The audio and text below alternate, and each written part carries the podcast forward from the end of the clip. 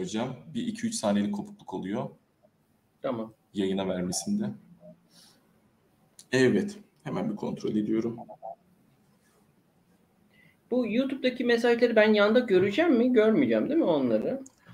Yok hocam burada çıkacak. Ee, altta çıkacak. Evet. Evet şu anda evet yayındayız. Hemen bir kontrol ediyorum tekrar.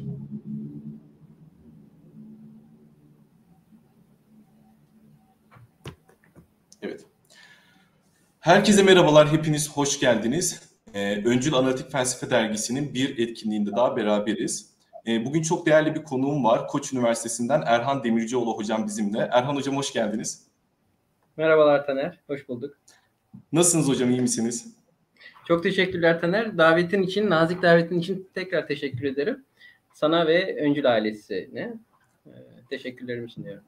Biz teşekkür ederiz hocam e, davetimizi kabul ettiğiniz için. E, dergimizi takip edenler biliyordur biz e, felsefe röportajları adı, adı altında bir röportaj serisi yapıyoruz ve burada genellikle çalışma alanı analitik felsefeye yakın olan veya analitik felsefeci olan e, Türk hocalarımızı okuyucularla buluşturmaya çalışıyoruz. Teklif götürdüğümüz isimler içerisinde Erhan hocamız da vardı yaklaşık bir buçuk yıl evvel. Sağ olsun bizi kırmadı orada da şu anda olduğu gibi. E, merak edenler sitemizi de ziyaret edebilir. E, Bugün e, çok önemli konu başlıkları konuşacağız. Erhan hocamızın son çıkan kitabından bahsedeceğiz. Makinedeki Hayalet. E, Biraz çağdaş zihin felsefesi ve bilinç üzerine konuşacağız. Türkiye'de felsefenin e, mevcut durumu üzerine konuşacağız. Ama öncesinde e, Erhan hocam kısaca kendisini, kendinizi tanıtır mısınız? Ee, Ben Koç Üniversitesi Felsefe Bölümü öğretim üyesiyim. Lisans derecem felsefe değil. Lisans derecem İstanbul Teknik Üniversitesi İşletme Mühendisliği. Ee, İşletme mühendisliği yılları okurken işletme mühendisi olmak istiyordum. Ee, fakat e, daha, daha doğrusu şöyle söyleyeyim. Üniversiteyi severek ve isteyerek girdim. İstediğim bölümü kazandım ve mutlu olarak girdim. Fakat kazandıktan sonra şunu fark ettim ki ya aslında dersler ilgimi çekmiyormuş buradaki dersler. Ee, ve e, üniversite ortamında yarattığımız bir okuma grubu vardı ve o oku- okuma grubu e, insani meseleler üzerine düşünen insanlar tarafından kurulmuştu, öğrenciler tarafından kurulmuştu ve işte e, sol literatürü okuyorduk, işte Marksist literatürü okuyorduk ve tartışıyorduk kendi aramızda. E, ve ve o zaman fark ettim ki yani ben bu tip meselelerle ilgilenmek istiyorum. Yani hani insani bilimler denilen bir alan varsa sosyal bilimler ben o, o meselelerle ilgilenmek istiyorum. Üniversite yıllarım o açıdan e, bir tür ikili yaşam gibi geçti. Yani hani bir yandan üniversitenin e, de aldığım dersler, işletme mühendisliğinin gerektirdiği dersler, bir yandan da bu kendi yaptığım okumalar şeklinde geçti ve işletme mühendisliği ama bitirdim. Yani sonuna kadar dayandım. Şöyle bir şeydi. İşletme mühendisliği bölümü genelde e, kolay bitirilmesiyle meşhur bölümlerden biriydi. Neden bilmiyorum. İnsanlar genelde 4 senede rahatlıkla bitiriyorlardı. Ben 5 senede bitirdim. o şekilde bitirdim. bunun, bunun etkisi de biraz hani bölümle olan- kurduğum ilişkinin e, inceliğini e, ya- yansıtması bakımından söylüyorum. Ondan sonra bitirdikten sonra dedim ki ya ben bunu yapmak istemiyorum. Yani hayatımda başka bir yön vermek istiyorum. Ee, Ondan sonra şeyleri araştırdım. Yani ne var, e, ne yapabilirim, hangi master programlarına başvurabilirim? Tekrar lisans okumak, 4 senelik bir lisans programına girmek beni korkutuyordu açıkçası. Ne yapabilirim diye bir e, baktım ve e, Boğaziçi Üniversitesi Felsefe Bölümü yüksek lisans programının tam da benim araştırma yaptığım dönemde, nereye başvurabilirim gibi dönemde öğrenci kabul ettiğini fark ettim, gördüm ve başvurdum. Ve oldu. Ve onu takiben takip eden süreçte böyle felsefe kariyeri e, şekillendi. 2002 yılında felsefe Boğaziçi Üniversitesi felsefe master programına kabul edildim. 2005 yılında mezun oldum. 2005 yılında mezuniyetimle beraber doktora program Amerika'ya gittim. 2005 yılında e, da Pittsburgh Üniversitesi felsefe bölümünde doktorama başladım. 2011'e kadar sürdü bu doktora çalışmalarım. 2011 yılında tezimle beraber, tezim de zihin felsefesi üzerineydi. Çok şaşırtıcı değil aslında. Zihin felsefesi üzerine yazdığım bir tezle e, mezun oldum. Pittsburgh Üniversitesi'nden ve sonra yurda döndüm. E, Orta Doğu Teknik Üniversitesi'nde bir süre çalıştıktan sonra şimdi görev yapmak oldu, yapmakta olduğum Koç Üniversitesi'ne geldim. Anladık hocam.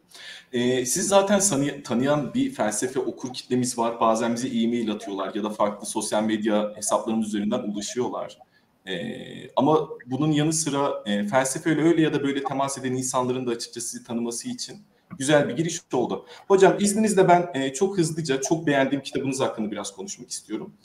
E, çağdaş felsefeyle ilgilenen ya da analitik felsefeyle ilgilenen birçok takipçimiz son zamanlarda filozofların en çok tartıştığı ya da çağdaş felsefi temelleri en çok domine eden alanlardan birinin zihin felsefesi olduğunu tahmin ediyordur. Zihin felsefesi üzerine son 20-30 belki de 40 yıldır büyük bir literatür patlaması var. Farklı felsefi yaklaşımlar doğdu. Farklı sorular sormaya başladık. Farklı düşünce deneyleri ortaya sürülmeye başlandı. Ve günümüzde zihin felsefesi üzerine literatür giderek genişlemeye başladı. Benim nacizane e, gözlemim Türkiye'de de son birkaç yıldır zihin felsefesi ve bilincin neli üzerine çalışan felsefecilerin sayısı da arttı gibi duruyor. Ama ne yazık ki bizim derginin de yola çıkma amaçlarından biri bu ki Türkçe içerik sayısı çok az gibi görünüyor. Ve e, Erhan hocamızın e, Fol yayınlarından çıkan Makinedeki Hayalet kitabını şiddetle tavsiye Ben de okudum bu kitabı. E, çok güzel bir giriş kitabı. Bazen okuyucularımız bize yani işte din felsefesi öğrenmek istiyorum, zihin felsefesi öğrenmek istiyorum, nereden başlamalıyım gibi sorular soruyorlar. Eğer zihin felsefesi öğrenmek istiyorsanız makinedeki hayaleti tavsiye ediyoruz dergi olarak.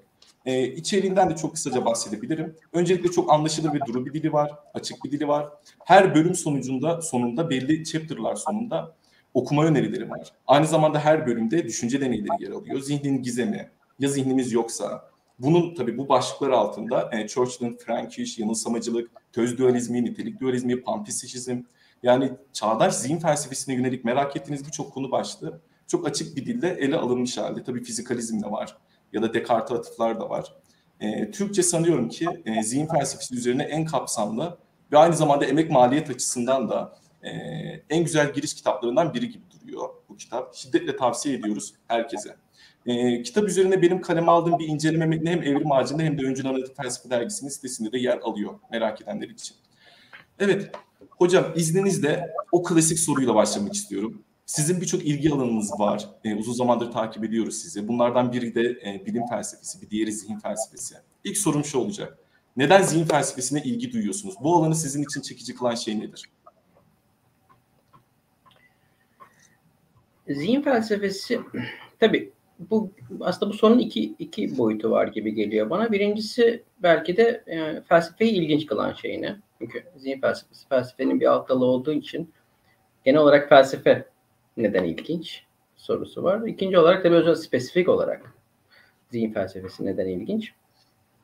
Ee, şimdi bu soruya verilecek e, klasik yanıtlardan biri şu. Yani bu örneğin felsefe ya da özel olarak zihin felsefesi bunlar içsel bir e, kendinde ilginç şeyler. Dolayısıyla ben onları ilginç bulmam doğal.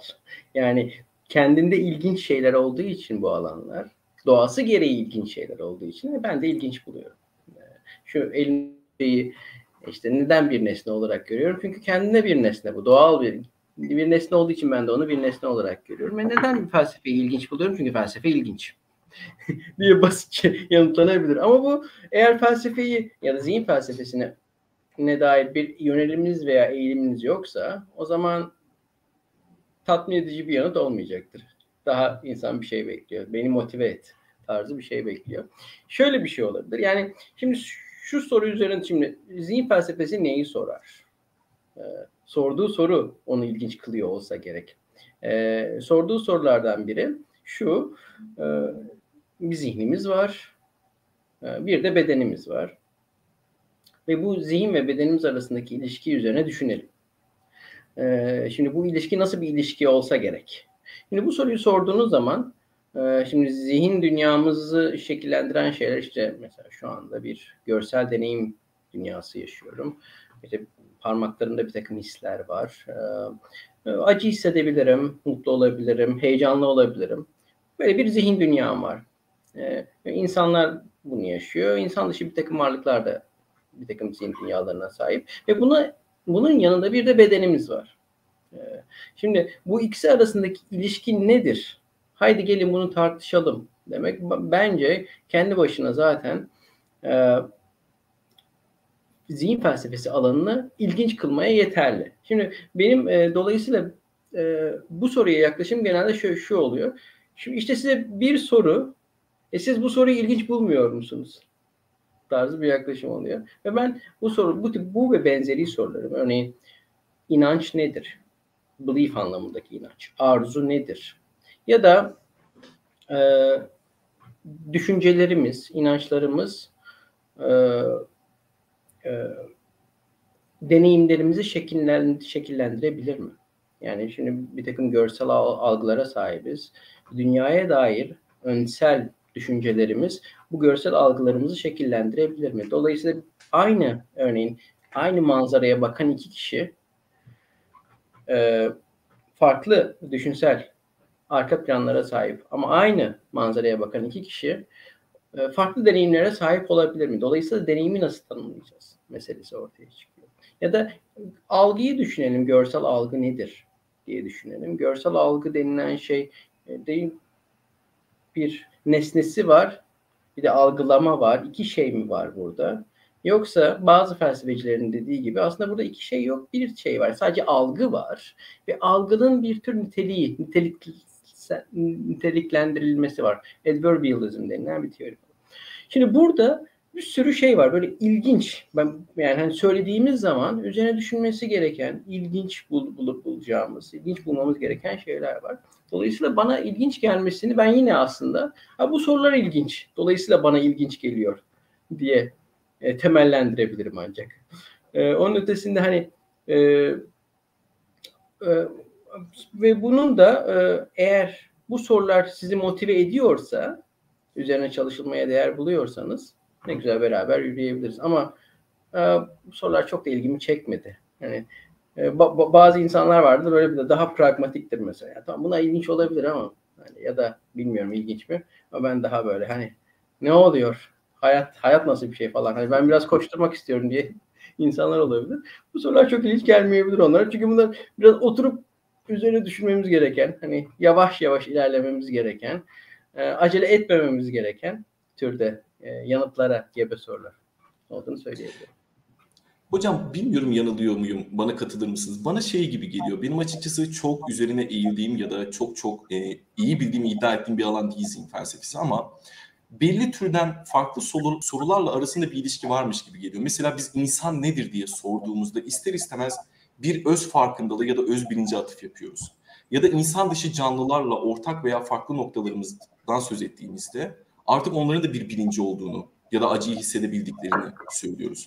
Ya da belki din felsefesinde çok daha spesifik bir alanda karşımızda bilinç argümanı diye bir şey çıkıyor. Ya da bilimin sınırlarının ne olduğu, acaba bilim bilinci açıklayabilir mi e, dediğimizde bilimin mevcut durumuna yönelik e, belli uğraşları anlayabiliyoruz. Sanırım zihin felsefesi bilmiyorum katılıyor musunuz? Kapsamı ve alanı olarak bize göründüğünden çok daha geniş olabilir. Katılıyor musunuz? Ne dersiniz? Bunu bu, yani şöyle zihin felsefesi tabii insanı tanımlayan temel niteliklerden biri zihin. Yani hani bir bedenimiz var. İnsana özgü bir bedensel yapımız var. Ama bizi tanımlayan eş, esas şey sahip olduğumuz zihin. Yani ve o zihninde belki hayvan çeşitli hayvan türleri de çeşitli zihin türlerine sahip ama bizim zihnimiz karmaşıklık bakımından onların çok daha ötesinde. Dolayısıyla bizi tanımlayan şey aslında zihin oluyor. Ve zihin denilen şey tabii zihin felsefesini biraz e, zihin felsefesini bazen sadece zihin beden probleminden ibaretmiş gibi algılayan bir yaklaşım var. Yani hani zihin, zihin felsefesi nedir? Yani zihinle beden arasındaki ilişkiyi anlamaya çalışan çabadan ibarettir. Aslında böyle değil. Yani tamam merkezi yerinde o var. E, temel problemlerinden biri belki de en temel problemi o olabilir zihin felsefesinin. Ama başka bir sürü ilginç soru sorabilir zihin felsefesi. Ee, sadece bundan ibaret olması gerekmez. E, beni zihin felsefesine yönlen. Şimdi ben benimken belki de şeyden biraz bahsetsem iyi olur. Ben e, zihin felsefesine başladığım zaman e, Pittsburgh Üniversitesi'nde doktoraya başladığım zaman dil felsefesi çalışmak istiyordum ben. Çünkü Boğaziçi Üniversitesi'nde dil felsefesi çalışmıştım. Semantik pragmatik ayrımı üzerine ve Frege e, semantiği üzerine çalışmıştım. Ondan sonra e, bunu doktora çalışmalarında devam ettirme hayaliyle ya da niyetiyle Pittsburgh Üniversitesi'ne gitmiştim. Ondan sonra e, bir derste tabii şu anda pek çok öğrencinin, felsefe öğrencisinin bildiği bir deneyle orada karşılaştım. Bu Frank Jackson'ın Mary odası, Mary, Mary deneyiydi. Ve ben bunu okuduğum zaman e, çok etkilenmiştim. Yani hani e, etkisi benim üzerimde çok fazla olmuştu ve e, ben e, zihin ve beden arasındaki ilişki üzerine düşünürken yani zihinsel olgular tabii ki fiziksel olgulardır. Bunun üzerine neden düşünelim ki? Yani hani e, bunun üzerine tartışma değer ne var? Çünkü biz öyle bir bilimselci ya science, e, bir fizikselci kültürün içine doğuyoruz. Bir mad, mad, mad, mad, materyalist şey anlamı, fizik e, bilimselci anlamıyla bir materyalist kültürün içine doğuyoruz ve bunun, bunun da aslında arka planı çok mantıklı. E, bilim pek çok şeyi açıklayarak geliyor ve dolayısıyla e, zihin de e, fiziksel süreç ve niteliklerle açıklanabilir bir şey olsa gerek deyip işi kestirip atma ve dolayısıyla ben e, burada bir problem bile görmeme eğilimindeydim. Fakat o Frank Jackson'ın Mary e, odası deneyi e, işin e, daha zor olduğunu bana anlattı, gösterdi. Şimdi o tabii kısaca şöyle söyleyebiliriz. Burada ne ne ne oluyor o deneyde diye. E, işte e, yani işte bir mükemmel bir bilim kadını düşünelim. Bir odanın içinde, siyah beyaz bir odanın içinde e, yaşamını sürdürüyor. Hiç siyah ve beyaz renkleri dışında hiçbir renkle de karşılaşmamış. Öyle bunu deneyimlememiş. Hatta öyle ki e, Frank Jackson onu da söylüyor bir yerin bir yazıda. Yani cildi bile isterseniz beyaza boyanmış olarak kabul edin falan ya da siyaha boyanmış olsun. Yani cildine bile baktığı zaman o rengi görüyor. Ve e, bu kişi e, şey çalışıyor olsun. Yani kırm bir insanlar kırmızı deneyimi yaşarken e, ne tür fiziksel süreçlerden geçerler? E, bilim kafa beyinlerinde oluşan e, nörofizyolojik süreçler nelerdir? Bunlara çalışıyor olsun ve ve bunlara dair bilgisi de tam olsun. Yani hani bir insan kırmızı algıladığı zaman, kırmızı algısına, deneyimine sahip olduğu zaman e, zihninde, beyninde gerçekleşen nörofizyolojik süreçlere dair dedim bilgiler sıraladığımızı, bir set haline getirdiğimizi ve Mary'nin de bu, bu, bu, bunun bu, buna dair bilgisinin tam, tam olduğunu düşünelim. E şimdi fiziksel bilgisi yani kırmızı deneyimine ilişkin fiziksel bilgisi tam olan Mary sonra ikinci aşama geliyor tabii burada. E, dışarıya çıktığı zaman ve paradigmatik olarak kırmızı bir nesne gördüğü zaman e, bu kırmızı deney kırmızı nesnesini gördüğü zaman bir kırmızı deneyimi yaşayacak. Ve dolayısıyla şöyle olacak gibi görünüyor. Tüm o fiziksel bilgisine karşın kırmızı deneyimine ilişkin daha önceden siyah beyaz odada edindiği e, bilgi, fiziksel bilgiye karşın kırmızı deneyimle karşılaştığı zaman yeni bir bilgi edinecek. Kırmızı deneyimle ilişkin. Aa kırmızı demek böyle bir şeymiş. Yeni bir bilgi. Şimdi e, şimdi fiziksel bilgisi tamdı Mary'nin. Kırmızı deneyimle ilişkin fiziksel bilgisi tamdı. E, odadan çıktı. Fiziksel bilgisi tam olduğu halde yeni bir şey öğrendi. Öyleyse fiziksel bilgi tam bilgi olmasa gerek. Yeni bilgi öğrenebildiğine göre. Dolayısıyla fiziksel bilgiyle deneyimlerimize ilişkin fiziksel bilgiyle deneyimlerimize ilişkin tam bilgi arasında bir boşluk var. Öyleyse fizikselcilik doğru olsaydı yani gerçekten e, deneyimlerimiz fiziksel süreç ve niteliklerden ibaret olsaydı o zaman fiziksel bilginin bize tam bilgi veriyor olması gerekirdi. Ama öyle görünüyor ki Mary dışarı çıktığı zaman yeni bir şey öğrenecek. Ve dolayısıyla fiziksel bilgisi tam değil.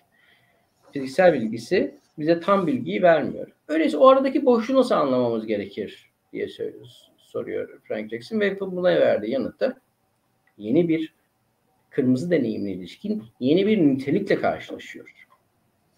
kitaplardan öğrenemediği ve fiziksel bilgiye indirgenemeyen yeni bir nitelik. Deneyimlerimize ilişkin yeni bir nitelik. O kırmızılık niteliği. Deneyimlerimizi tanımlayan, kırmızı deneyimi tanımlayan kırmızılık niteliğiyle karşılaşıyor ve ona dair bilgi ediniyor diyor. Şimdi o kırmızılık niteliği denilen şey Frank Jackson'a göre fiziksel dünyadaki niteliklerden farklı bir nitelik. Çünkü fiziksel bilgi bize tam bilgiyi vermedi. Öyleyse diyor e, Frank Jackson, fizikselcilik doğru olamaz. Yani fizikselcilik yani yanlış da yani yaklaşık iki paragraflık bir e, düşünce deneyiyle fizikselcilik gibi bir devasa e, şeyi e, düşünce sistematiğini ben yerle bir ediyorum diyor. Ve ben onu okuduğum zaman ya bu doğru olamaz. Yani bu, bu böyle şey e, içgörüsü böyle bir şey bu, bu yanlış olmalı. Bunu bu, buna direnmeliyiz diye bir tepkisellikle yaklaşmıştım ve ama ondan sonra beni ikna etti. Yani uzun yıllar üzerine çalıştım ve ondan sonra e, tezimde şunu savundum. Frank Jackson'ın um, Frank Jackson'ın düşünce deneyine karşı geliştirilen fizikalist argümanların hiçbiri çalışmıyor. Dolayısıyla Frank Jackson'ın düşünce deneyinden çıkan sonuç doğru olmalı gibi bir sonuca varmıştım. Ee, bir tür nitelik ikiciliği aslında. Yani fiziksel dünyada bir takım nitelikler var. Fiziksel nitelikler.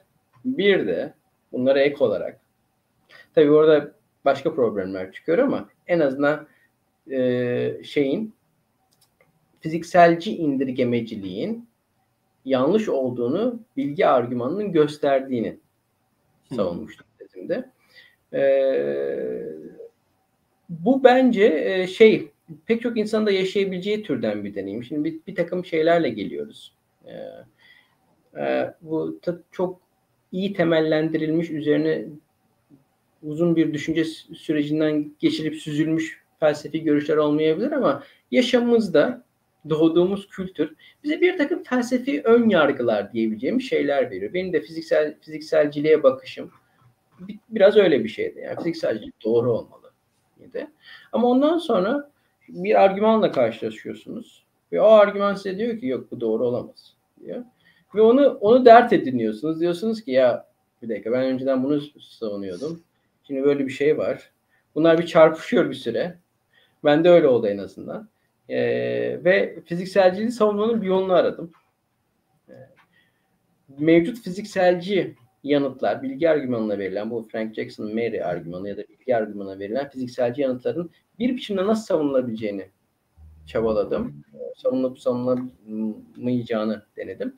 Ve olmadı ve ondan sonra tamam Frank Jackson Frank Jackson haklıymış vardı. Aslında bu ilginç bir süreç. Yani bu felsefenin e, nasıl e, yapılması gerektiğine dair bence ya da nasıl insanları böyle etkisi ben de öyle oldu. Nasıl etkisi altına alıp böyle aa evet burada bir şey var. E bunu bunu çözene kadar rahat edememe ya da o konuda çözmeniz gerekmiyor ama o konuda sizin e, tatmin eden, tabii herkesin tatmin noktası farklı olabilir ama sizi tatmin eden bir size ait görüşe varmadan rahatlayamama durumu. Bence bu çok önemli bir ruh halidir. Ee, yani sadece işte bir sorun var. Bu da ilginçmiş. Tamam o da var. Ee, biraz bu da var. Hani şurada başka bir problem daha var falan. Böyle değil de bir mutlaka bu kişiden kişiye göre değişir ama felsefe o kadar zengin bir alan ki şey veriyor insana. Yani hani e, sizi bir yerden yakalar o. Yeter ki hani e, ne olup bittiğine dair felsefede şöyle biraz bakının. Sizi bir yerden yakalar ve orada bir soru vardır. O size ve o soru size hani ben bu soruyu yanıtlamadan ya da kendime dair bir, buna bir yanıta ulaşmadan rahat etmeyeceğim diyeceğiniz bazı sorular vardı.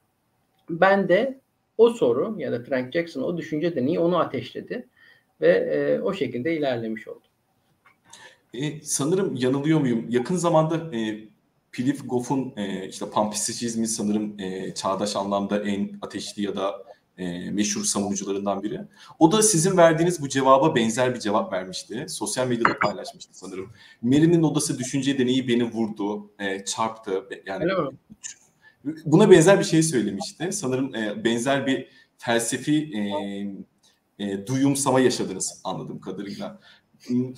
Mer'in odası düşünce deneyi benim de çok ilgimi çekti. Ben çok zihin felsefesinden demin de söylediğim gibi biraz uzak biri olmama rağmen ben de aynen demin söylediğiniz şeylere katılıyorum ve sizi anlıyorum hocam. Okudum, bir dakika burada bir problem var hissini kaptım. Bu bu üzerinde tartışmaya, düşünmeye değer bir şey. Yani bir, bir şekilde üzerine düşmeliyiz bunun gibi ben de hissettim ve acaba zihin felsefesine mi yönelsem diye hafiften bir e, sezgisel bir kavrayış e, hissettiğimi anladım. E, ama verdiğiniz cevapta bir şey ilgimi çekti hocam. Sanıyorum ki şu an zihin felsefesinde çok fazla kuram var. Bir e, yaklaşım ya da kuram enflasyonu yaşanıyor. Nitelik dualizmi, töz dualizmi, fizikalizm, e, panpsişizm, farklı farklı görüşler var. Görece sizin e, daha yakın gördüğünüz, daha başarılı gördüğünüz e, yaklaşım nitelik dualizmi diyebilir miyiz? En başarılı gördüğünüz yaklaşım.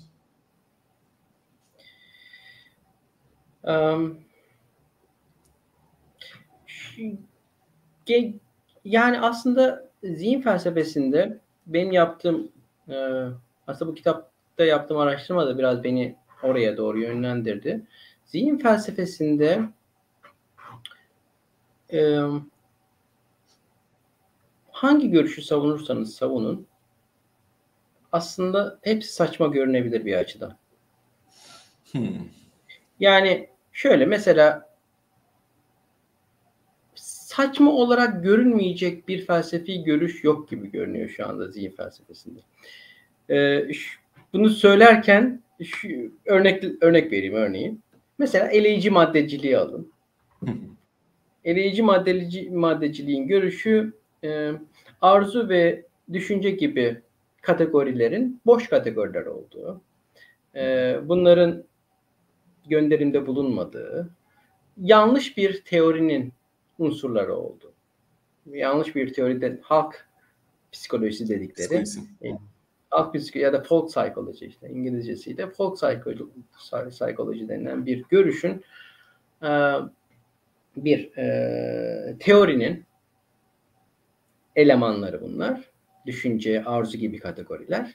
Dolayısıyla bu folk psychology ya da halk psikolojisi denilen görüş kategorik olarak yanlış olduğu için radikal olarak yanlış olduğu için çünkü ne var? İşte neuroscience yükseliyor değil mi? Sinir bilimleri yükseliyor falan. Bunlar insan davranışını aç ve bunlar bu bilimler şeyle konuşmuyor. Arzu demiyor, düşünce demiyor. İşte şuradaki nöron ağlar diyor. Hmm. Buradaki şu diyor, bu diyor falan. Onlar sayesinde insan davranışını açıklamaya çalışıyor. Ama düşünce demiyor, arzu demiyor. Kullandığımız bu temel halk psikolojisi kategorilerini kullanmıyor ve öyle açıklamaya çalışıyor. Ve e, şeyin söylediği, eleyici maddeciliğin söylediği şey de e, nihai olarak biz oraya doğru gitmeliyiz. Yani bu düşünce de arzudur. Bunları vazgeçelim. Bunlar yanlış bir teorinin kategorizasyonları. Biz de oraya e, işte nöron, nöron ağları üzerinden bir insan davranışı mesela ben senin Taner davranışını mı açıklamaya çalışacağım? İşte Taner bugün e, buraya geldik çünkü işte ne, kafanda beyninin içinde şöyle nöronlar vardı. Bunlar bu şekilde hareket etti. Bana böyle de bir takım sinyaller gönderdi falan. Şimdi bu, bu terimlerle konuşalım. Bu doğrusu bu diyor. Ee, ve e, eğer doğru eğitimi alırsak yani o ve e, şeyden bilinç e, şey, bilinçtir, arzudur, düşüncedir bu kategorilerden uzaklaşacağız ve bu bilimin söylediği kavramlarla konuşmaya başlıyor. Şimdi bu yani düşünce ve arzularımızın olmadığını söylemek eleyici maddeciliğin düşüncesi absürt bir görüş. Yani eğer bir şey var, hele Descartes, Descartes olsa herhalde bunları sopayla kovalardı. Yani yani e, hani çünkü şüphe edemeyeceğimiz şeylerden biri düşünüyor olmamız. Hani dolayısıyla e, düşünce denilen kategorinin belief, thought, uh, desire bu, bu tip kategorilerin bir şey gönderimde bulunmadığı e, işte Taner şuna inanıyor dediğim zaman yanlış bir şey söyleyip o inandığı şey ne olur? Yani Taner X'e inanıyor. X ne olursa olsun bu söylediğim şey yanlış şeye göre. Neuros, e, eleyici maddeciliğe göre. Çünkü inanç kategorisi boş bir kategori. İnanıyor dediğim zaman boş bir kümeye gönderimde bulunuyorum. Şimdi böyle baktığınız zaman saçma bir görüş bu. Yani bu doğru olamaz. Bunun bir imkanı yok. Ee, bu kimseye ikna edemezsiniz buna. Yani tam bir takım argümantasyonla te, elbette tabii ki bu kadar şey değil ama bu bir açıdan saçma bir görüş. Şimdi başka bir görüş alalım mesela. Fizikalizm. Yani fizikalizm denilen şey e, tamam bir, bir sürü argümanlarla desteklenebilir ama bu Francis Crick'in The Astonishing Hypothesis diyor buna. Yani fizikselciliğe. Yani astonishing yani diyor ki yani akıl almaz yani e, e, nasıl çevrilebilir astonishing Taner? E, böyle yani e, şey, yani akıl almaz sarsıcı derecede böyle şey e, inanılmaz derecede uç bir görüş. Astonishing. Absürt. Absürt derecede bir e, şaşırtıcı bir görüş. E, The Astonishing Hypothesis diyor. Fizikselcilik şunu diyor yani acı deneyimin var, acı deneyimini düşün. Ve bir de nöron ağlar var, nöron nöron yapılar var. Şimdi ve diyor ki bu acı deneyiminle bu nöron bir takım nöron etkileşim aynı şey. Arada bir fark yok. Ee, acı hissinle acının hissini düşün. Acı hissinle acı hissettiğin zaman içine bulunduğun zihinsel durum o nöronun çeşitli frekanslarda şey yapmasından ibaret. Bu aynı şey. ikisi aynı şey diyor. Bu şimdi ama şimdi şöyle düşünün basitçe ya acı denilen şey mesela acının bir şekli yoktur. Değil mi? Yani acı acı acı dörtgen midir, yuvarlak mıdır, üçgen midir? Mi?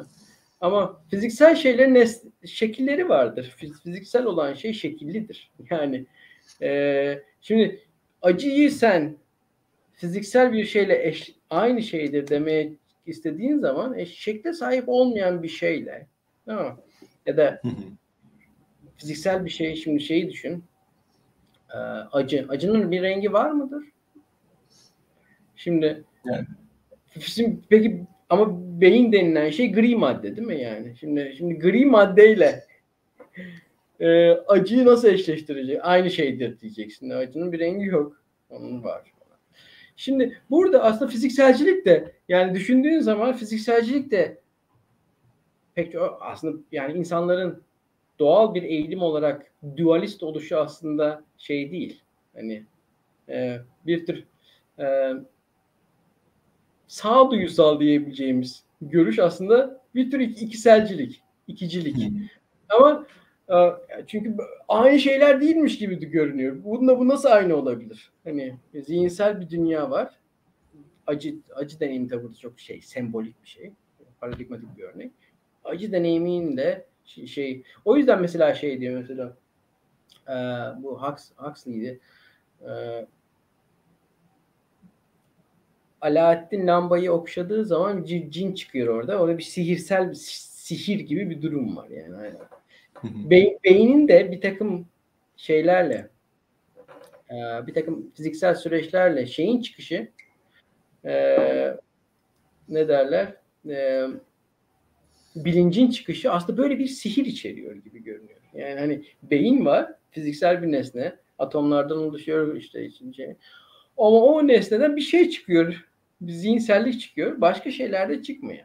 Ee, bu da kendi başına ilginç bir mevzu. Yanılsamacılık görüşü var. Zihinsel dünyamızın aslında zihin, zihne var o bir zihne sahip olduğumuzu düşünmenin bir yanılsama olduğunu söyleyen görüş. evet, Frankish tarafından Frankish. Yani senin bu konudaki yargın nedir bilmiyorum senden ama bu da bence absürt bir görüş. Ee, şeyi düşünürsen e, panpsişizm denilen görüş yani e, şeyin e, bilinç denilen şeyin e, evrenin temel niteliklerinden biri oldu ve dolayısıyla atom altı parçacıklarda bile bir tür zihinsellik, bilinç var olduğunu söyleyen panpsişizm görüşü. Bu görüş Tam e, söyleyemiyorum. Ben de S'lerde sorun var çünkü söyleyemiyorum. İşte o görüş neyse adı. Ben oralarda sen Taner devreye giriyorsun. Tamam. tamam hocam. o görüşte e, yani bu da absürt. Yani atom altı parçacıkların bir tür zihinselliğe sahip olduğunu söylemek komik derecesinde absürt. Dolayısıyla aslında baktığın zaman şeye functionalizm, işlevselcilik görüşü var. Ee, üzerine tek, bir davranışçılık görüşü var. Üzerine tek tek konuşulabilir. Ama aslında hepsi hiçbiri daha da, daha doğrusu e, her biri daha doğrusu tatmin edicilikten uzak. Yani en, en şeyi böyle konulabilir. En nötr anlamı, nötr olarak böyle konulabilir. Benim biraz şey, şey yani zihin konusunda aslında öyle bir noktadayız ki e, ve sadece felsefe olarak değil, bilim içinde geçerli bu.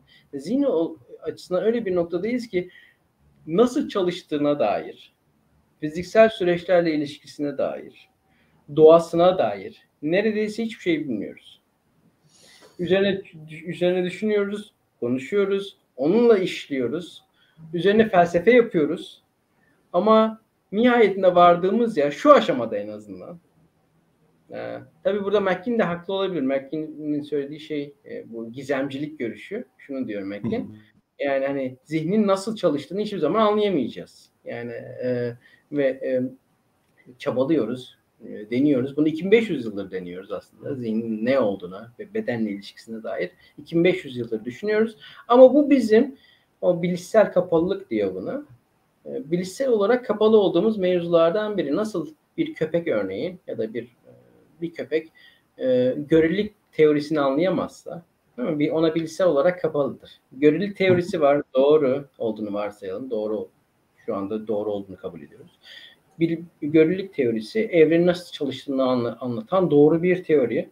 Ama e, köpeklerin zihinsel yaşamı bunu anlamaya mani. Geliştirdikleri kavramsal sistematik ne yazık ki o kadar artikülasyona sofistikasyona izin vermiyor. E belki de diyor şey e, Mackin e, bizim sofistikasyonumuz zihne sahip olmamıza rağmen sofistikasyonumuz zihinle beden arasındaki o ilişkiyi anlama becerisinden yoksun. Dolayısıyla köpeklerin e, görülük teorisiyle olan ilişkisi bizim zihin beden ilişkisiyle olan ilişkimizle aynı. Yani hani köpekler nasıl anlayamayacaksa görelilik teorisini biz de bu ikisi arasındaki beden zihin arasındaki ilişkiyi hiçbir zaman anlayamayacağız. Magnezyum teşekkürler bu arada e, yorumun için. Ama ben yorumları sadece şey olarak görüyorum. Tek tek arada geliyor. Şu an e, toplu, olarak, toplu olarak göremiyorum. O yüzden şey yaptım. E, gördüğüm için söyledim. Ben hocam şuradan görüyorum bazı birkaç tane e, zihin felsefesiyle ilgili soru da var. E, belki onları da alabilirim izninizle ilerleyen dakikalarda. Ben küçük bir ek yapmak istiyorum hocam izninizle. E, Erhan Hoca'nın demin bahsettiği zihin felsefesine yönelik çağdaş kuramlar, panpsişizm, eleyici materyalizm ya da e, yanılsamacılık gibi görüşlerin birçoğunu yayının ilk başını kaçıran arkadaşlar için tekrar edeyim. Makinedeki hayalette görmeniz mümkün. E, şunu anlayabiliyorum hocam. Kitabı okuduktan sonra bir şekilde kitabı kapattım ve düşünmeye başladım. E, bir dakika şimdi Erhan Hoca neyi savunuyor diye düşündüm. İlk, ilk düşündüğüm şey buydu. Tamam çok güzel bir şekilde çağdaş kuramların hepsini ileri okumaları da veriyorsunuz. Düşünce deneylerini de veriyorsunuz. Olumlu ve olumsuz taraflarını da veriyorsunuz. Aslında e, bu anlamda gerçekten Türkçe böyle daha fazla kitap olması lazım. Çünkü e, tartışma sınırlarının büyük bir kısmını objektif bir şekilde verip, tarafsız bir şekilde verip hem olumlu hem olumsuz hem eleştirel hem pozitif tam taraflarını veren kitap sayısı görece az gibi görünüyor. Özellikle çağdaş felsefesi, felsefe ise konu. Özellikle de zihin felsefesi ise. Bu açıdan çok değerli bir kitap. Kapattım ve evet, şu an Erkan Hoca bana neyi savundu diye düşündüm. Sonra bu sorunun yanlış olduğunu fark ettim. Bana bir yaklaşımı savunmasını niye bekliyorum ki diye düşündüm kendi kendime. Aslında ilk amacım sanırım kitabın da amaçlarından biri bu. Türkçe bu alandaki büyük bir boşluğu kapatmak, literatürü taşımak ve tanıtmak. Ve literatürü tanıyıp tanımadığımı e, düşündüm biraz. Evet acaba yaklaşımları anladım mı diye düşündüm. Daha sonra size sanırım hatırlarsanız e, bilgi vermiştim. Lise öğrencilerimle beraber okuduk. Topladım 20 tane öğrencimize. Onlara yaklaşık 10 gün, 11 günlük bir süre verdim. Hepsine kitabı verdim e, ve daha sonra da okumaya başladık. Onların tepkilerini ölçmek istedim. Acaba daha önce zihin felsefesiyle, bilinçle hatta çağdaş felsefenin herhangi bir alanıyla hiç ilgilenmemiş olan böylesi açık ve e, diri diriler, diriler acaba nasıl tepki verecek diye düşündüm. Şu açıdan size katılıyorum. Çünkü onların verdiği tepki de buydu. İlk başta eleyici materyalizmden söz açtılar. Ve kurdukları cümle şuydu ki benim de hissettiğim şeydi. Bu korkutucu. bu görüş korkutucu bir görüş. Yani o en temel hislerimizin, annemize duyduğumuz sevgi, paylaştığımız duygudaşlıklar bunların hepsinin bugün eleneceği ve nöronlarla falan açıklanacağı bir anlamda gerçekten çok korkutucu. Ee, bir diğer söyledikleri şey düşünce deneylerinin çok e, zihin açıcı olduğu ve hoşlarına gittiğini söylediler, paylaştılar ve genel olarak da anlayıp sevdiler. Bana şey gibi geliyor hocam. Evet nitelik dualizminin birçok pozitif tarafı var ve en temelde söylediğiniz şeye de katılıyorum. Sanırım elimizde kusursuz bir teori yok. Ve sanırım ilk yapmamız gereken şey bunu kabul etmek. Kusursuz bir teori niye arıyoruz? Belki de doğrularıyla, yanlışlarıyla, eksikleriyle, artılarıyla elimizde bizi var olan problemi en açık haliyle gösterebilecek kuramı arıyoruz gibi görünüyor birçok açıdan. Ama bilemiyorum ben yine hani felsefenin farklı alanlarında naturalizmi falan benimsediğim için din felsefesinde olsun, e, ahlak felsefesinde olsun. Zihin felsefesinde de ister istemez fizikalizme bir sempati besliyorum. Ve onu savunmak istiyorum açıkçası. Ama söylediğiniz sebeplerden dolayı ben de bilgi argümanı olsun ya da daha farklı argümanlar olsun ya evet burada bir sorun var diyorum. Yani burada sanırım felsefenin doğasında yer alan bir şey yine açığa çıkıyor gibi görünüyor. Farklı konu başlıklarındaki düşüncelerimizin de anlamlı bir küme oluşturmasını isteriz. Ve zihin felsefesinde fizikalizmi savunamıyor duruma gelince ister istemez bunun diğer problemlerde de bir karşılığı olacak gibi görünüyor. Bilmiyorum ne, düşün, ne düşünüyorsunuz hocam?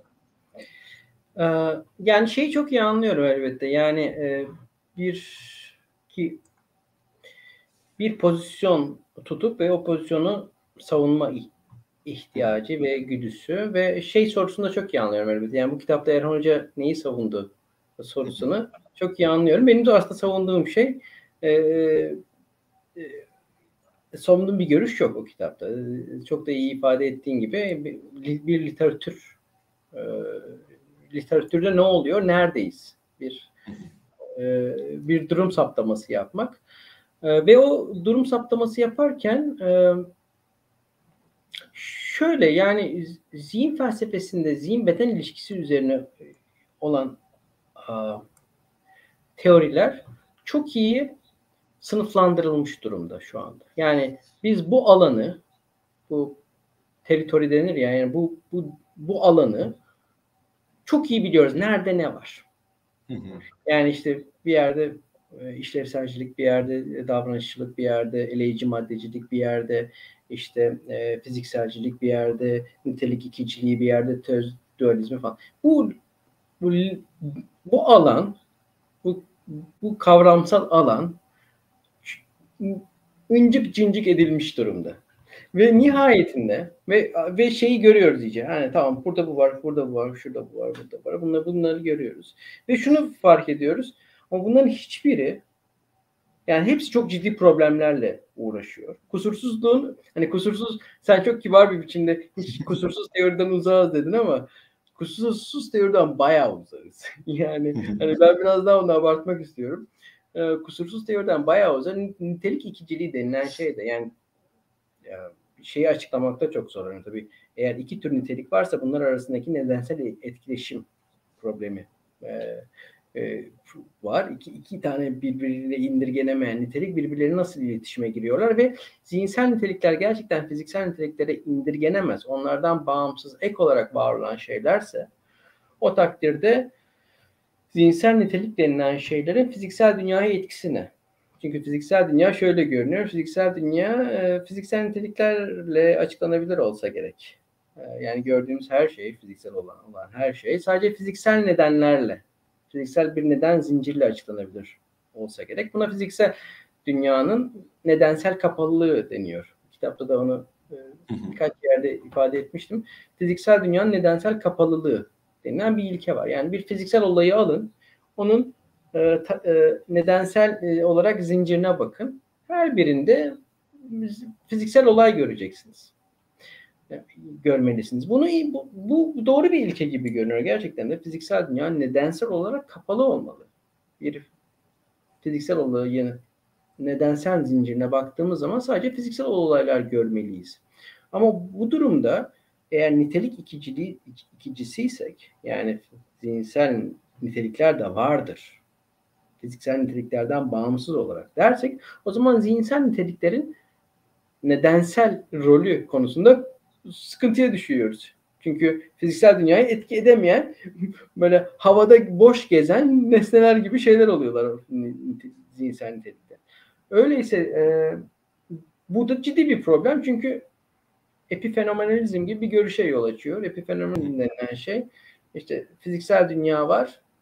Bu fiziksel dünya e, zihinsel bir takım niteliklere sebep oluyor. Ama zihinsel nitelikler dönüş dönüp de fiziksel dünyayı etkileyemiyor. Epifenomenalizm bu. Yani benim örneğin evet e, beynimin belli bir durumda bulunması ağrı deneyimine yol açıyor. Ama ağrı deneyimi denilen, ağrı hissi denilen şey elimi buradan çekmenin sebebi değil. ya da acıkıyorum. Evet acık acılık hissi var ama ye, yemek yemem, onu takiben yemek yemem açlık hissinin sebep nedeni sonucu değil. bu tip görüşler, bu tip şeylere absürt yine diyebileceğim sonuçlara yol açar. Elbette acı hissi denilen şey elimi acının kaynağından çekmemin sebebi. Elbette açlık hissim nihayetinde yemek yememin sebebi. Eğer epifen bu açıdan epifenomenalizm, yani nitelik ikiciliği denilen şey bir tür epifenomen, epifenomenalizme kapı açıyor. Ve epifenomenalizm de kabul edilebilir bir görüş gibi görünmüyor. Dolayısıyla nitelik ikiciliği de problemli aslında. O nedensel bağları açıklama bakımında. Ama burada e, dolayısıyla burada ama şu var yani hiç kimse bize zihni anlamanın kolay bir etkinlik olacağını söylemedi. Yani böyle bir vaat yoktu. öyle bir vaat zaten hiçbir zaman yoktu. Yani dolayısıyla biraz bunu bilerek e, ve buradaki aslında şey bence çok yine de keyifli bir iş. Yani e, burada bir labirent var ve bir sürü farklı pozisyon alabilirsiniz ve bu farklı pozisyonlar arasında e, mutlaka e, bir takım insanlara bir takım görüşler çekici geliyor. Yani işte fizikselcilik dediğin gibi Taner sana çekici gelmiş, bana da çekici geliyordu. Ee, ondan sonra bazılarına eleyici maddecilik çekici gelebilir. Ve insanlar sonra ne yapıyor? O, o görüşü inceliyor ve daha iyi nasıl savunulabilir bu görüş? Onu ona yoğunlaşıyor. Değil mi? Mesela sen fizikselcilik çalışıyor olsan ya bu daha iyi nasıl savunulabilir? Buna karşı geliştirilen argümanlara karşı ben ne diyebilirim? Ya da ben nitelik ikiciliğini savunmak istiyorsam şimdi ben oraya meyilliyim örneğin. Oraya doğru bir şeyim var. Ama mevcut sorunların da farkındayım. Nasıl daha iyi savunabilirim? Yani e, ve bu tek başına bu, bu işte felsefeyi daha derinleştiren, e, daha iyi yapılmasını sağlayan ve nihayetinde belki de aa evet belki de öyle bir yere varabiliriz. Yani hani nitelik ikiciliğine mesela yöneltilen bu ne, az önce söylediğim nedensellik üzerinden temellenen e, eleştiri belki de o kadar sağlam olmayabilir. Belki de bu gösterilebilir. Ve gösterilirse o, o zaman nitelik ikiciliğini savunmak için ekstra bir gerekçemiz olur. Ya da fizikselcilik aslında ilk başta göründüğü kadar absürt bir görüş olmayabilir. Savunulabilir buna çalışıyorlar. Dolayısıyla aslında buradaki o labirentin farkında olmak ve labirenti daha da hani ince böyle şeyler.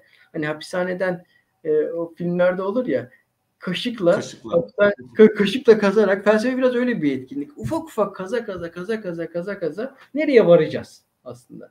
O, on, ona bek onu onu onu arıyoruz. Ee, nihayetinde bu tabii ki az önce söylediğim gibi böyle bir hani sana gül bahçesi vaat etmedim gibi bir durum var aslında. Yani hani nihayetinde biraz biraz e, işkenceli bir yol ama o işkenceyi kabul edip ve ama zihinsel tabii yani hani zihinsel olarak bir e, şey gerektiriyor. O e, o şekilde tarif edebilirim.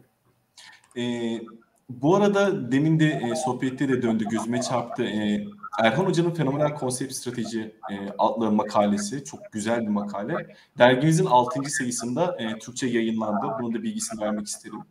E, sitemizden sipariş verebilirsiniz okumak isterseniz. Hocam e, şöyle bir e, soru var. E, ekrana yansıtmaya çalıştım. Okuyabiliyor musunuz? Şu an görüyorum.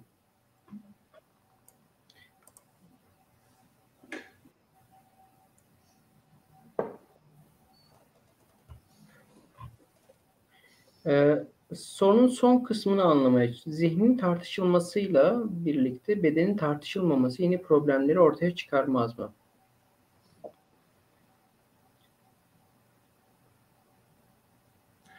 Bana şey gibi geliyor hocam. Sözünüzü kestiysem kusura bakmayın. İster istemez zihin felsefesi üzerinde düşün, düşününce soruyu doğru anladıysam bir şekilde işin içine madde de girmeli, beyin de girmeli. Ve e, daha temelmiş gibi görünüyor sanki ya da daha temel doğru bir kelime mi bilmiyorum ama daha vazgeçilmezmiş gibi görünüyor beyin. E, maddi materyal artık ne diyeceksek. Sanırım e, birini ölü gördüğümüzde şu an bilinci olmadığı sezgisine kapılıyoruz. Ve onu şu an ölü görüp görmemek burada daha belirleyiciymiş gibi geliyor. Sanırım doğru mu anladım bilmiyorum ne düşünüyorsunuz? Şimdi e, e, yani şey ben Pittsburgh Üniversitesi'ndeyken e, orada e, bir doktora dersinde bu şeyi inceliyorduk. Algı felsefesi, philosophy of perception denilen. E, orada e, Adam Smith e, dersimizin konuydu. E, ve şey demişti e, öğrencilerden biri e, doktor öğrencilerinden biri sizin e, algı üzerine beynin nasıl çalıştığına dair bir bilginiz var mı ki? Bir felsefe kitabı yazdınız. Hani bu, bu öyle bir şey gerektirmiyorum gibi bir şey demişti. Ee, şimdi bu, bu şeyi varsayıyor tabii. Yani hani felsefenin bir tür e,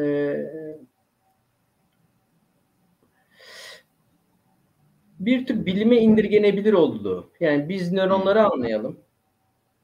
Nöronların nasıl çalıştığını, şimdi beyin denilen şey nihayetinde bir tür sinir ağı, bir nöron ağı. Ve biz bunları anlamadığımız sürece e, şey konusu, e, zihnin ne olduğu konusu havada kalmaya mecbur gibi bir varsayım. Bu aslında yaygın diyebileceğim. Yani daha önceden de karşılaştığım yar, yargılardan biri. Ama şimdi şöyle düşünelim. Ee, örneğin belief'in ne olduğunu ya da inancın ne olduğunu biz anlamaya çalışıyoruz. Bir insan bir şeye inandığı zaman tam olarak nasıl bir zihinsel durum içindedir sorusunu soralım. İnanç nedir? Şimdi inanç nedir sorusu ee, şimdi örneğin ben Ankara'nın işte Türkiye'nin başkenti olduğuna inanıyorum. Tamam. Ama şu anda işte bir stadyumda olduğuma inanmıyorum. Şu anda ofisimde, ofisimde olduğuma, stadyumda olduğuma inanmıyorum. Ama Ankara'nın Türkiye'nin başkenti olduğuna inanıyorum. Bu inanıyorum derken nasıl bir zihinsel durum içindeyim? Şimdi inanmak denilen şey, bir şey inanıyor olmak denilen şey nasıl bir zihinsel durumdur? Şimdi hani şunu şunu mu diyeceğiz? İnanıyor olmak denilen şey inanmakla kabul etmek aynı şeydir. Diyebilir miyiz? İnandığım zaman Ankara'nın Türkiye'nin başkenti olduğuna inanıyorum. Ancak ve ancak Ankara'nın Türkiye'nin başkenti olduğunu kabul ediyorum.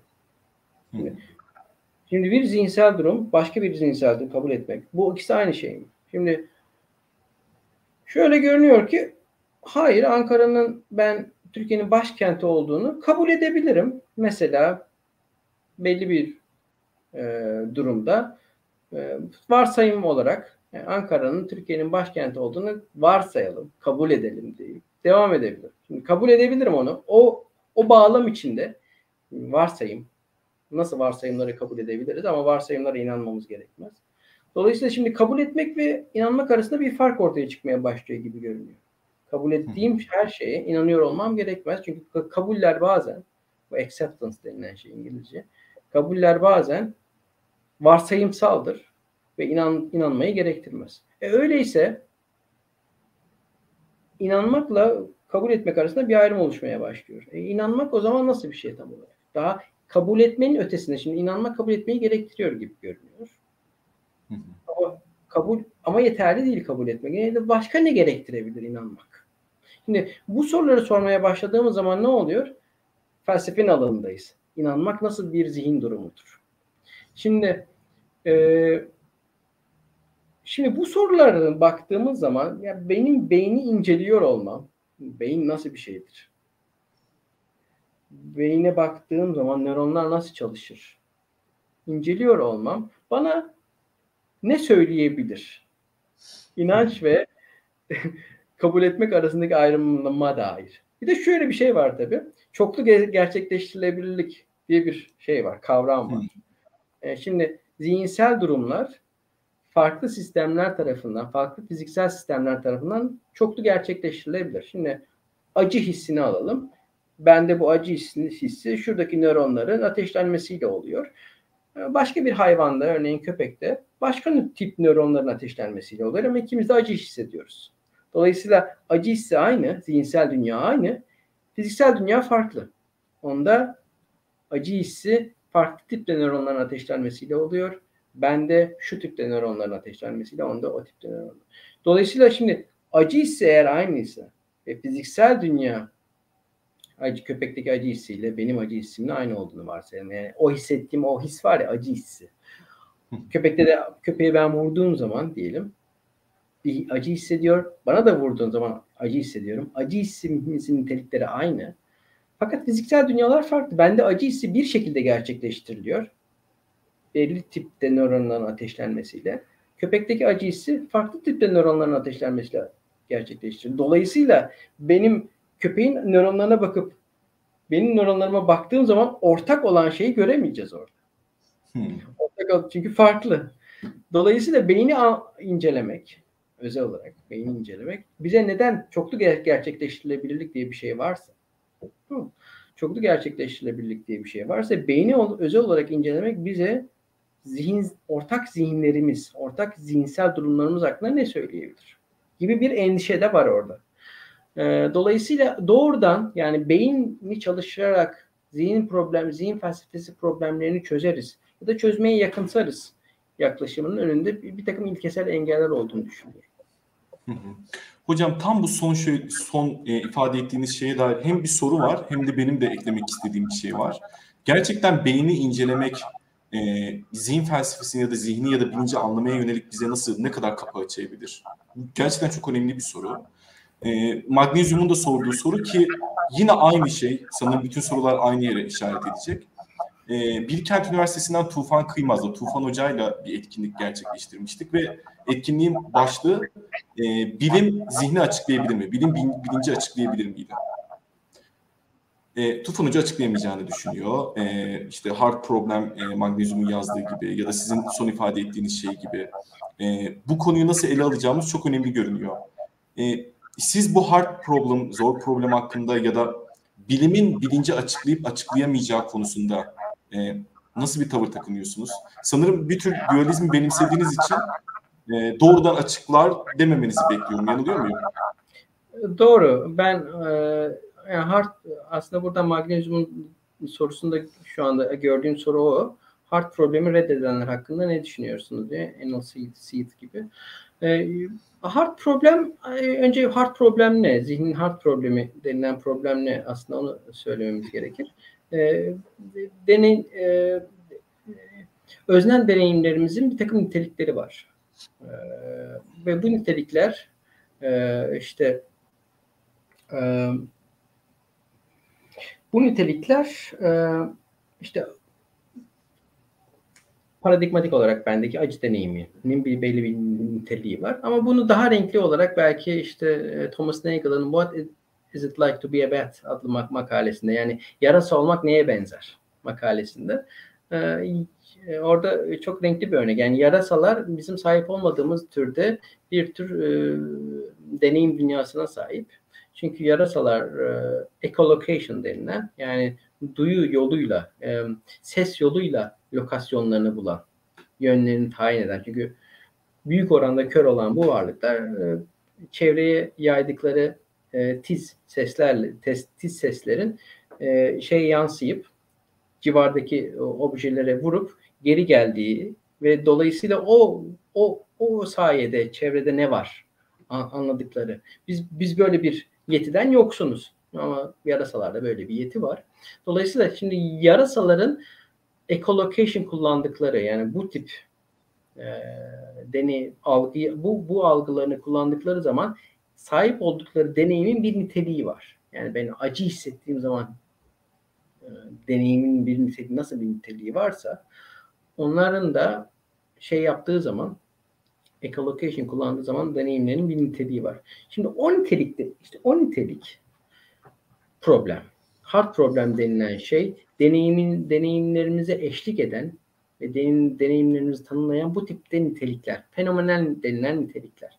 Yani o benim acı hissini tanımlayan nitelik yarasanın echolocation algısını, e, echolocation sayesinde sahip olduğu deneyimleri tanımlayan nitelik. Buradaki soru şu. Şimdi biz yarasayı çalışalım. Tamam abi çalışıyoruz yarasayı. Beyninde ne oluyor bakıyoruz falan. E, tamam tüm oradaki fonksiyon özellikleri anladık. Hangi organ nasıl çalışıyor? Ne, ne yapıyor?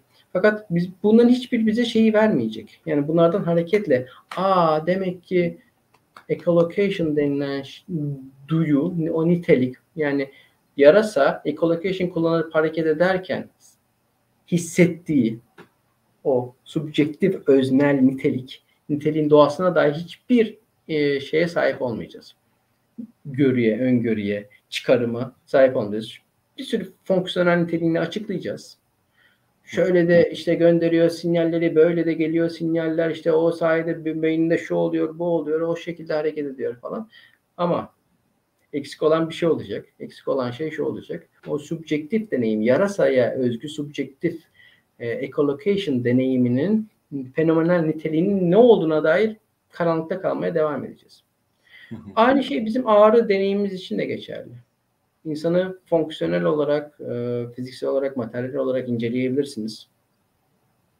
Fakat nihayetinde bunlarla buradan buradan hareketle ya bu deneyim acı denilen his ona eşlik eden fenomenal nitelik nasıl ortaya çıkıyor? Bir de şöyle bir şey var tabii. Şimdi e, şimdi diyelim şuradaki bir takım nöronların ateşlenmesiyle acı deneyimi oluşuyor. Değil mi? Buradaki nöronların ateşlenmesiyle de e, diyelim e, kaşınma deneyimi, kaşınma hissi oluşuyor. Şimdi, şimdi bu iki, kaşınma hissini düşünün ve acı hissini düşünün. İkisi birbirinden çok farklı hisler değil mi? Kaşınma hissiyle bir o kaşınma hani kaşınma o, o kaşınma arzusuyla hissiyle acı hissi çok birbirinden farklı şeyler. Fenomen olarak farklı. Ay, farklı hissediyoruz onları.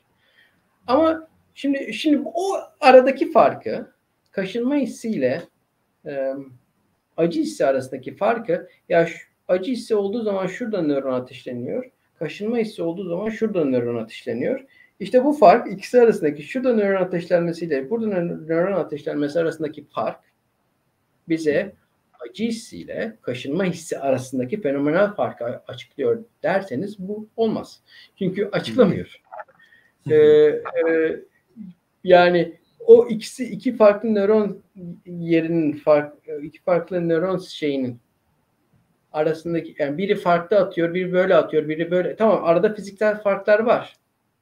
Ama o fiziksel farklar bize neden birinin acıya eşlik ettiğini, diğerinde kaşınma hissine eşlik ettiğini açıklamıyor. Tam tersi de olabilirdi yani. Ve dolayısıyla ben e, heart problemin e, e, magnezyuma da yanıt vermiş olayım. Yani heart problemin e, red, reddedilmesini yani bu re, hani eleyici maddeci olabilirsiniz ve reddedebilirsiniz tabii ama ben bunu e, şey yapmıyorum. Yani makul makul bulmuyorum. Heart problemi ma, heart problem diye bir problem var. E, fakat bu problemin de eğer heartsa gerçekten de çözümü zor. Aslında bu Chomsky'nin bir tür gizem dediği şeylerden biri bu aslında. Nasıl çözeceğimize dair hiçbir fikrimizin olmadığı ve mevcut bilime dair geliştirdiğimiz kavramsal sistematiğin uygulanamadığı alanlardan biri. Ee, sürekli böyle bir e, hani duvara vurma. Yani bilim çab çabalıyor olmuyor. Çabalıyor olmuyor gibi bir durum var. Ee, o yüzden e, o şekilde görüyorum o meseleyi. Evet, e, koalya problemi ya da işte bu bahsettiğiniz gibi harp problemi çözmek o kadar kolay görünmüyor gibi. Hocam e, bir saat kadar e, etkinliğimizi yapıp daha sonra biraz e, hani sonlara doğru yaklaştığımızda Türkiye'de felsefenin durumunu e, konuşuruz diye e, planlamıştık ama konu çok güzel gidiyor.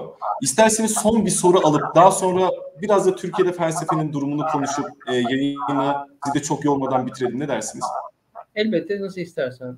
Taner Hocam olur. Çok güzel bir soru var hocam. Şöyle ekranda da yansıtayım. Çok da zor bir soru gibi görünüyor bana. Yapay zekada fenomenal bir bilinçten söz edilebilir mi? Belki de gelecekte edilecek mi? Ee, bu soruya ne cevap vereceğinizi merak ediyorum bu arada. Bayağı bir.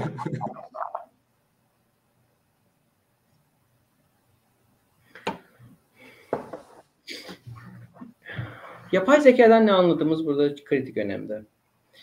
Ee,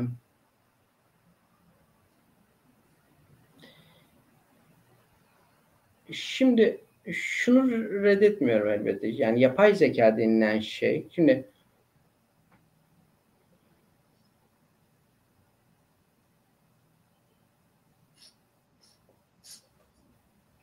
Şimdi iki insanın bir araya gelip oluşturduğu varlığın insanlar iki ayrı insan bir araya geliyor ve başka bir varlık oluşturuyor. Cinsel ilişki sonucunda. Ve oluşan varlık e, zekaya sahip. Yani buna biz buna yapay zeka demiyoruz. Yani bu doğal bir zeka. Şimdi bu şimdi neden yapay zeka demiyoruz? Doğal yollarla oluşuyor. Tamam. Şimdi peki şöyle bir şey düşünelim. Ee, ben bir takım nöronları aldım. Bir yerlerde buldum nöronlar. Onları ekledim üst üste. Tamam mı? Ve benim beynimle nöron olarak, nöron sistematiği olarak birebir aynı nöron bir beyin oluşturdum. Çöp kutusunda nöronları buldum.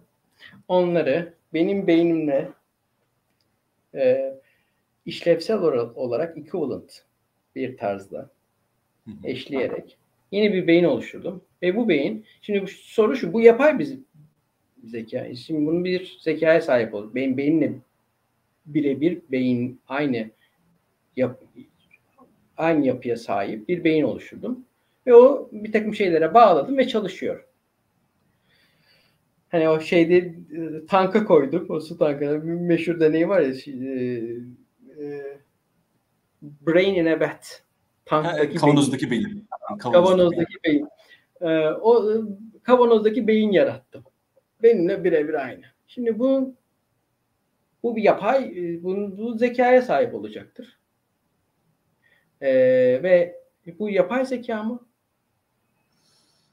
Şimdi eğer yapay zeka olarak bu şekilde tanımlarsak, ya bunu bu da bu da yapay çünkü doğal olay bir olaylar oluşmadı. Ben onu değil mi, uğraştım, didindim. Ee, ne kadar artificial olabilirse bir şey, ne kadar yapay olabilirse o kadar yapay bir şey bu da. Doğada normal olarak bulamayacağımız şekilde ben ona eklemledim, ekledim, ekledim, çıkardım ve bir beyin oluşturdum. Bu beyin yapay zekaya, bu, bu yapay zeka ise eğer, yapay zekadan kastedilen böyle bir şeyse, evet bu bilince sahip olabilir. Benim gibi o beyinde bilince sahip olabilir. Ama yapay zekadan kastedilen şey böyle bir şey de değil. Eğer böyle bir şey değilse, şöyle bir şeyse, ben bir bilgisayar programı yazacağım. Yapay zekadan anlaşılan şey klasik anlamıyla. Eski tip yapay zeka bu ben bir bilgisayar programı yazacağım. Ve bu program bana örneğin bu bilgisayar programı satranç oynamayı oynamaya becerecek. Ya bu ya da bu bilgisayar programı verilen bazı e, sorulara yanıt vermek becerisine sahip olacak. Böyle bir, bilgisayar programının programlanmış anlamıyla bir yapay zekanın. Tabii bilgisayar programının ne olduğu, sembolik sistemlerin ne olduğu ve e, computation ya da işleme denilen şeyin ne olduğu üzerine konuşmamız gerekir burada. Bu böylesi bir böyle bu şekilde tanımlanmış haliyle yapay zekanın fenomenal bir bilince sahip olup olmadığı sorusu, olup olamayacağı sorusuna hayırdır. Bir bilgisayar bir, bir computation anlamında bir takım sembolik bir sembolik sistem verin bana ve bu sembolik sisteme uygulanabilen bir takım kurallar verin ve bu kurallar bir program meydana getirsin. Bir bilgisayar programı. Bu bilgisayar programı bir bilince, fenomenal bilince, hisse, duyu. Fenomenal bilince bırakın bir bilince sahip olabilir mi? Ayrı bir soru zaten. Fenomenal bilince sahip olabilir mi? Bence kesinlikle hayır. E, bu e, Çince deneyi adını unuttum. E, ondan söz ediyorsunuz sanırım doğru anlıyorsam. Mesela ben de evet Çin odası deneyi değil mi hocam? E, doğru. Belki de doğru sorulardan biri de bununla ilgiliymiş gibi geliyor. Biz ne zaman e, emin olabiliriz? Mesela Google Translate'in bir bilince sahip olduğuna ne zaman emin olabiliriz? Hangi bilinç tanımımız olacak ki bu bilinç tanımımızla evet Google Translate'in şu an bilinci var diyeceğiz ya da Google Trans şey, Translate başka bir bilincin tasarladığı bir haliyle verilen komutları basitçe bir yere getiren bir makine. Aslında buradaki ayrımın ne olduğu söylediğinize katılıyorum. En temel bilinç tanımımızın ne olduğuyla alakalı gibi görünüyor birçok açıdan. Um, burada e, evet Çin Odası, Searle, e, Matrix, Solipsizm çok güzel konu başlıkları var. E, ama hocam isterseniz kaçmadan, sizi de çok yormadan, konuda kaçmadan şu son konuyu sizinle konuşmayı çok istiyorum. Türkiye'de felsefenin durumu. Belki daha sonrasında ben, tek özel daha spesifik bir buluşmada ayarlarız. Onu da teklif edecektim hocam sizden geldiği daha iyi oldu. Çünkü çok güzel oldu ve bazı konu başlıkları var. Sanırım arkadaşların da takipçilerin de çok merak ettiği konu başlıkları.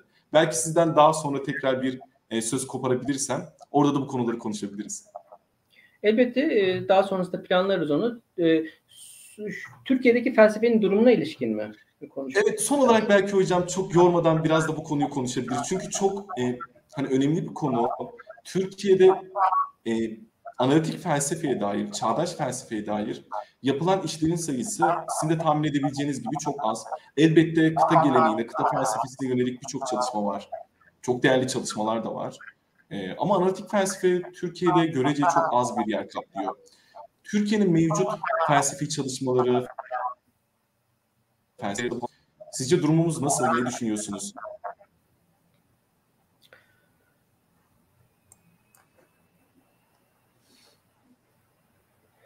Türkiye'deki felsefe aslında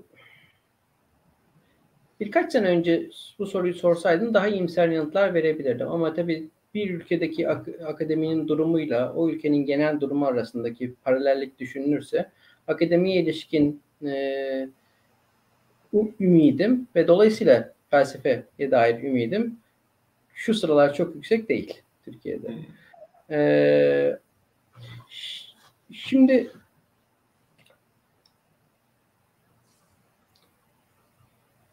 Ama Türkiye'de de iyi işler yapılmıyor da değil. E, çabalayan insanlar var. E, ve örneğin dergicilik konusunda ilginç iyi adımlar atıyoruz. Öncül bunlardan biri. E, ve zihin felsefesi alanında dergiler çıkıyor. Özellikle zihin felsefesini hedefleyen. Örneğin Phenomena, Phenomena Mena bunlardan biri. E, Meta Mind, Meta Zihin diye bir dergi var. E, bunlardan biri. E, dolayısıyla böyle artık sadece genel bir dergicilik, genel bir felsefe dergiciliğinden ziyade ki bunlar da çok değerli. Ama özel, şimdi öncül analitik felsefe yapacağım ben diyor. Ya da işte e, bir, bir takım dergiler biz zihin felsefesi çalışacağız ve onları basacağız diyor. Ve bu bence çok önemli bir şey. Yani hani bir, bir tür e, e özel özelleşme. Yani hani felsefenin genelinden daha özele doğru gitme arayışı. Bu bence çok değerli bir çaba. Ve felsefenin örneğin lisans dergiciliği, lisans öğrencileri arasında çıkan dergiler. İşte Bilkent'te Prokopton var. Onu biliyorum. Bizim Koç Üniversitesi'nde Ergon lisans öğrencileri tarafından çıkarılan dergi. Yeni dergiler bunlar ve öğren bu şunu gösteriyor. Lisans öğrencileri arasında bir dinamizm, bir e, bir merak, e, bir çalışma arzusu. Bu çok değerli bir şey ve hani bu esas zaten bu ayakta tutacaktır yani hani e, şeyleri. E, Türkiye'de son yıllarda benim de gördüğüm bir e, din felsefesi çalışma Hı-hı. konusunda ciddi bir yönelim var. E, bu tabi ilahiyat, e, din felsefesi, teoloji, İslam felsefesi bunlar iç içe geçen mevzular. Ee, bir felsefeci olarak felsefenin herhangi bir dalının e, çalışılıyor olması benim için mutluluk verici bir şey. Yeter ki orada hani tabii burada bir takım şeyleri ayırmak gerekir. Tabii yani ilahiyat bir şeydir. Ama hani felsefe başka bir şeydir. İkisi arasında geçişkenlikler olabileceği gibi hani felsefenin sorduğu sorularla işte ilahiyatın yaklaşımı mev- mevzulara daha hani felsefe daha eleştirel olması beklenir falan. Hani bu tip ayrımları da yine de gözetmesi, gözeterek e, yine de değerli buluyorum. Fakat şunu da gözlemliyorum. E, Türkiye'deki din felsefesine verilen ağırlık e, dünyadaki felsefenin algılanışına dair e, bize pek bir şey söylemiyor ne yazık ki. Yani şöyle, e, Amerika'daki 50 e, o sıralamadaki ilk 50 bölüme baktığınız zaman din felsefesi çalışan insan sayısı, yani en iyi 50 felsefe bölümüne bakın, din felsefesi çalışan insan sayısı bir elin parmağını geçmez. Ee, yani bu New York Üniversitesi'ne bakın, Rutgers'a bakın, işte Princeton'a bakın, MIT'ye bakın, işte bu, bu okullara bakın. Bu 50 ilk 50 üniversitede belki dediğim gibi bir elin parmağını geçmez. Ama Türkiye'de daha yaygın. Hani şu Türkiye'deki şöyle bir izlenim oldu. Din felsefesi e, evrensel olarak felsefenin halen temel görülen alanlardan biri mi? Değil aslında. Benim, gö- benim gözlemim o. Temel. Yani hala en çok çalışılan, en üzerine en çok makale yazılan alanlardan biri mi? Değil. Ama Türkiye'deki en çok çalışılan alanlardan biri olmaya yöneliyor ya da oraya doğru gidiyor gibi geliyor bana. Bu ilginç bir gözlem benim açımdan. Ee, ama tabii bu pek çok sosyolojik olguyla da açıklanabilir belki. Ee, o, o, onu söyleyebilirim. Ee, Türkiye'de analitik felsefe çalışan okullar var. İşte bu Koç Üniversitesi'ndeki felsefe bölümümüz analitik ağırlıklı bir okul. Analitik felsefe ağırlıklı bir okul. Ee, işte Bilkent bunlardan biri. Ee, Muğla'da, Muğla Üniversitesi'nde iyi çalışan hocalar var. Analitik felsefe çalışan hocalar var. Ee, fakat e, bu bunun biraz daha genişlemesi, e, daha daha e, analitik metafizik, analitik epistemoloji, analitik etik, analitik analitik felsefe denilen şey pek çok alanda var olan e, bir bir tür yaklaşım aslında. Tabii bu analitik felsefe e, kıta felsefesi arasındaki ayrıma dair de aslında ayrı bir konuşma oturum yapmak gerekir. Yani bu ayrım da aslında bir miktar e, tabii 1920'lerde değiliz. Yani 1920'lerde analitik felsefe dendiği zaman e, daha e, dil çözümlemesi şu mantık şuydu. Dil çözümlemesi denilen şey bize felsefe sorununu da çözümleyecektir.